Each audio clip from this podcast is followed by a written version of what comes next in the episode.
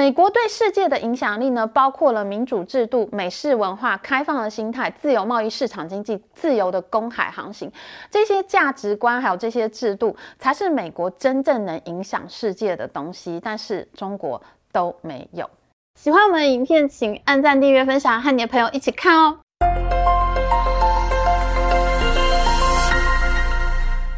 Hello，大家好，我是 Amy。你有没有看过一个影片呢？它是讲世界 GDP 的变化。影片前半部是日本不断爬上来，GDP 越来越大。那影片的后半部呢，是中国不断超越各国，越来越逼近美国。然后在二零二八年的时候，黄金交叉，中国不断往前，不断往前，成为一个比美国还要大很多很多的经济体，雄霸宇宙啊！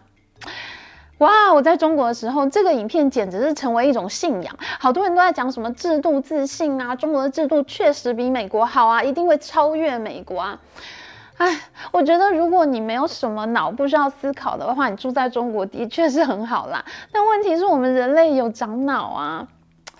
不过这个信仰呢，最近好像遭到了很大的挑战，因为美国和中国的 GDP 呢，你照这个影片看起来，它的距离应该是要越来越缩小的，但是现在竟然神奇的拉开了差距，世界第一的领先选手美国呢，竟然又跑到更前面去了，而且呢，现在越来越多的机构都开始认为中国是不可能超越美国了。哎，我先问大家一个问题：大家知道世界第一大国美国 GDP 是多少呢？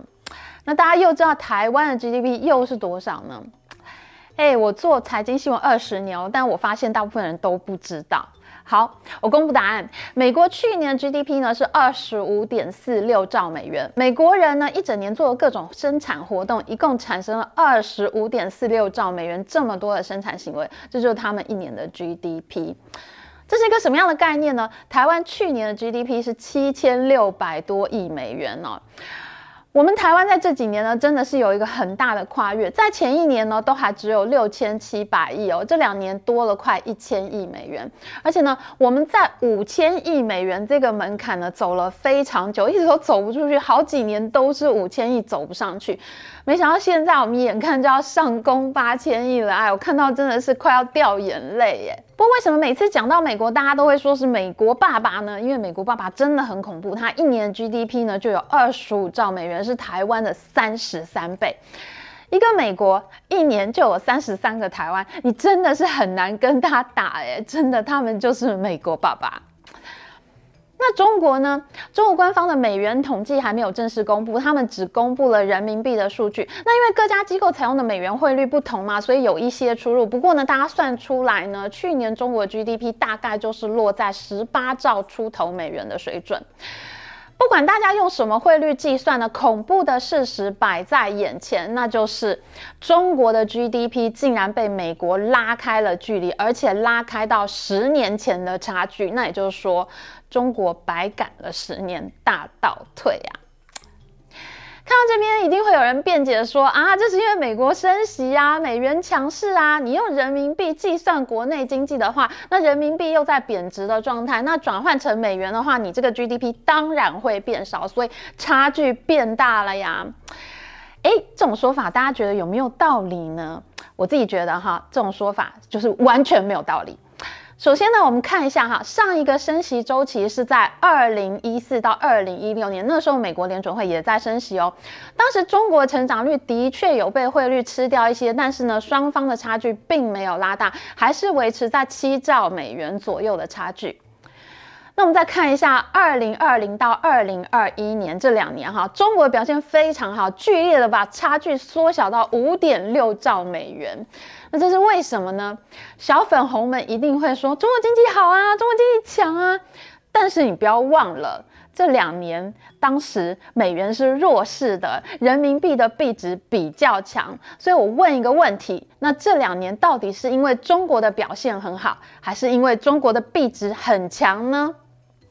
所以呢，其实我觉得这些辩解呢都没有什么意义，因为这些变动的因素呢都一定会存在的，有时候有利于它，有的时候有利于你。只要统计的方法是恒定的，那你就应该要接受这样的结果。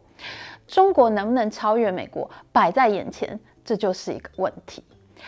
因为美中的差距再度被拉开，现在呢，站在美国那边的专家学者竟然就越来越多了，真的是风向机啊！有越来越多的机构开始提出一种论调，那就是中国可能不会超越美国了。我讲一个非常有趣哈，摇摇摆摆的风向机例子。有一家机构呢，叫做日本经济研究中心 JCER，他们每年呢都会发布亚太地区的经济预测。他们一直都很看好中国。前年二零二零年的时候，肺炎都已经大爆发了，这个日本经济研究中心竟然还说，二零二九年中国的 GDP 就会超越美国了。哎，二零二九年现在是二零二三年呢，很快就到了。刚刚我们看到那个影片哦，还更快，他说二零二八年就会超越。哎，那不就是五年以后吗？很快就会到嘞。那你觉得有可能吗？你摸着良心说，你觉得五年以后中国会超越美国吗？那现在我们当然是觉得超级不可能啊，完全没有可能。那这个日本经济研究中心呢，他到了二零二一年啊，他看看，哎，肺炎的确很不对哦，打击很大哦，那他们就改变了他们的看法，他们就说呢，中国要到二零三三年才能超越美国了。嗯，也就是说，十年以后呢，就是今年二零二三啊，他觉得十年之后。中国会超过美国，哎，没想到才过了一年，最近呢，他们又改变了看法。他们说，中国未来无法超越美国了，不再有逆转的可能。哇，他们到底是受了什么刺激啊？日本经济研究中心改变看法的原因呢，有三个。第一个就是习近平习大大，习大大呢，他延长了任期。那中共在邓小平之后的领导人其实都有一个规矩啊，就是大家都做两任，做满十年。他们一任是五年，那做满十年就下台。像是江泽民啊、胡锦涛啊都是这样。但是呢，习大大这一次是打破了规矩，他现在是做到了第三届，至少他要做十五年。因为习大大提倡共同富裕，打击科技巨头，那像是阿里巴巴、腾讯这些公司呢，日子都很难过啊。所以呢，日本经济研究中心就认为呢，中国一定会失去科技领先的优势。第二个，他们不看好中国的原因呢，是因为清零政策太激烈。那第三个原因呢，则是美中脱钩，而且呢，他们还认为。如果习近平连任第四届的话，中国的成长率还要再下滑，到了二零二三年呢，会降到百分之一这么低的经济成长率，而中国呢，就会在这七年间逐渐成为一个停滞的国家。即使是习大大他在二零三三年下台了，中国呢，还是会一直在百分之一的低经济成长率徘徊。哇，真的是好悲观哦。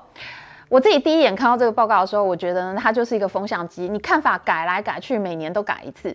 可是我看到最后的时候，我也不敢小看他的看法了。虽然我并没有那么认同这份报告，但是我觉得他讲的有一定的道理。因为呢，一个强而有力的威权政府，它会一步步形塑人民的性格。那这种事情发生的速度，大家可能没有办法想象。就譬如说我自己，我在二零零九年的时候搬到北京去住，当时全中国简直就发生了行动网络革命啊，各种创业啊、投资啊、商业经济活动都非常的蓬勃。那我自己也很荣幸亲身经历了中国的黄金十年，哇，那真的是全中国都在想着要怎么赚钱、怎么做生意，大家都非常狂热。那样的中国真的是非常有意思。当时呢，中国民众的心态是很开放的，对外界事物呢都新鲜好学有兴趣。直到二零一二年习近平上台以后，各种言论控制，各种打击，现在中国民众呢，他心态已经变得保守很多了，那种进取心啊，都已经跟过去差了太多太多了。所以我认为哈，这份报告讲的并不是没有道理。那就在我们录影的现在这个时候呢，北京正在召开两会。所谓的两会呢，就是每年的三月啊，中国的政治协商会议和人民代表大会呢，都会在北京召开。那全中国各地的政协委员呐、人大委员呐、他们都会到北京去开会。哇，大拜拜！我自己也曾经去两会采访过，那个场面真的很神奇哦。一有一个企业家代表出来，所有财经媒体都扑上去，哇，真的很热闹。但是呢，今年两会开得很让人失望。首先呢，官方开出来的经济成长率目标竟然比去年还低耶！去年新冠肺炎那么严重，中国政府都开出了百分之五点五的成长率目标，虽然最后呢，去年只做到了百分之三，因为疫情封城太长时间，经济影响实在太大了嘛。可是去年初呢，他们都还是雄心勃勃，很有企图心的。照理说，今年疫情降温，开放国际经济活动应该会更热络才对。那中国政府照理说呢，应该是会比去年更有企图心的，因为毕竟你是一个带动经济的大国嘛，你是一个世界经济引擎。就算没有百分之六，你也要开一个平盘嘛，跟去年一样，目标百分之五点五啊。结果习大大自己开了一个百分之五，那这就让外界感到相当的失望，因为这就是习大大没有要拼经济的意思了。那这种在中国呢，就是叫做重稳定大于重增长，它其实呢是把稳定看得比成长更重要的。那今年两会另一个令人失望的重点呢，是懂经济的国务院总理李克强黯然下台了。其实我自己对李克强的评价是比较高的。李克强任内呢，推动了跨境电商啊、自由贸易区啊、外资开放制度等等，都大大的方便了中国对外贸易。以前我在中国大型电商公司工作的时候呢，就深有所感。当时呢，我有参加公司的这个跨境电商的行销宣传。中国的妈妈们真的就是因为李克强，才能很便宜、很方便的去买外国奶粉和外国尿布给宝宝，他们会觉得这样比较安心。那时候啊，全中国跨境电商卖最好的东西是什么呢？大家猜一猜。这个答案呢，就是日本花王的尿不湿，每一个卖家都卖爆，市场大缺货，因为中国妈妈只信任日本花王的尿布。花王在中国真的是太威了，看过每一个婴儿的屁股。我们当时呢，还找了换尿不湿的产品经理来现身说法，真的非常有意思。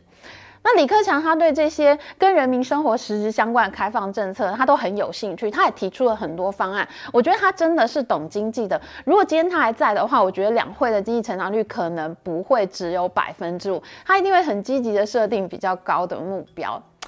但是后来呢，李克强的政策被习大大严重的打击，因为两个人。冲突嘛，有战争。那后来呢，中国就没有什么令人惊喜的开放政策了。那你看，习大大自己定的成长率目标就只有百分之五，那他其实根本对经济就是没有兴趣嘛。那在我们录影的今天呢，新任的国务院总理都还没有宣布。各界认为呢，之前的上海市委书记李强会去接班，而李强任内呢，就是发生了著名的上海大封城事件，全上海人都被关在家里，快要疯掉，很多人还没有东西吃。李强当总理呢，其实我是非常。不看好的。还有另一个令人沮丧的消息呢，是习大大要派自己人去央行当党委书记。那我们知道哈，一个国家它的中央银行政策如果没有独立性的话，它对整个国家都会是灾难。最好的例子就是土耳其，明明土耳其通货膨胀非常严重，可是土耳其的总统埃尔段他还叫央行总裁一直降息，一直印钞票，想要刺激经济。结果当然是通膨失控啊，都已经失控了，他还一直要降息。如果央行总裁不降息，他就换人，他换。了好多个央行总裁，哎，哎，我看习大大这样子也没有比埃尔顿好到哪里去，所以我觉得中国人民银行的前途真的是很难料啊。其实中国到底会不会超越美国呢？这已经是很长期很多人在讨论的话题了。不过呢，有两个强硬的美国派可以来跟大家介绍一下。第一个呢，就是这一次成功预言了美国通货膨胀将会失控的美国前财政部部长 Lauren Summers。如果你有看我们的通货膨胀系列影片，不是大牌长龙系列的话，你一定很熟悉他哦，他很辣哦，每次讲话都斩钉截铁，讲得很笃定，所以看他讲话呢是非常的过瘾。像 Lawrence Summers 他就说呢，中国的人口不但在老化，中共政府又越来越倾向于干预企业，所以呢，他非常怀疑中共还能不能挽回疲弱的经济。而且呢，Lawrence Summers 还说，那些中国会超越美国的预言，他以前早就都听过了。在日本崛起和俄罗斯崛起的时候，都有一大堆的预言说日本和俄罗斯会超越美国。那他说呢，这些预言呢，你现在看起来都会觉得很荒谬。那你将来呢，大家在看到什么中国会超越美国的预言，就会跟现在看到日本和俄罗斯会超越美国的预言一样啦，感觉都很荒谬啊！天哪，他讲话是不是真的很辣啊？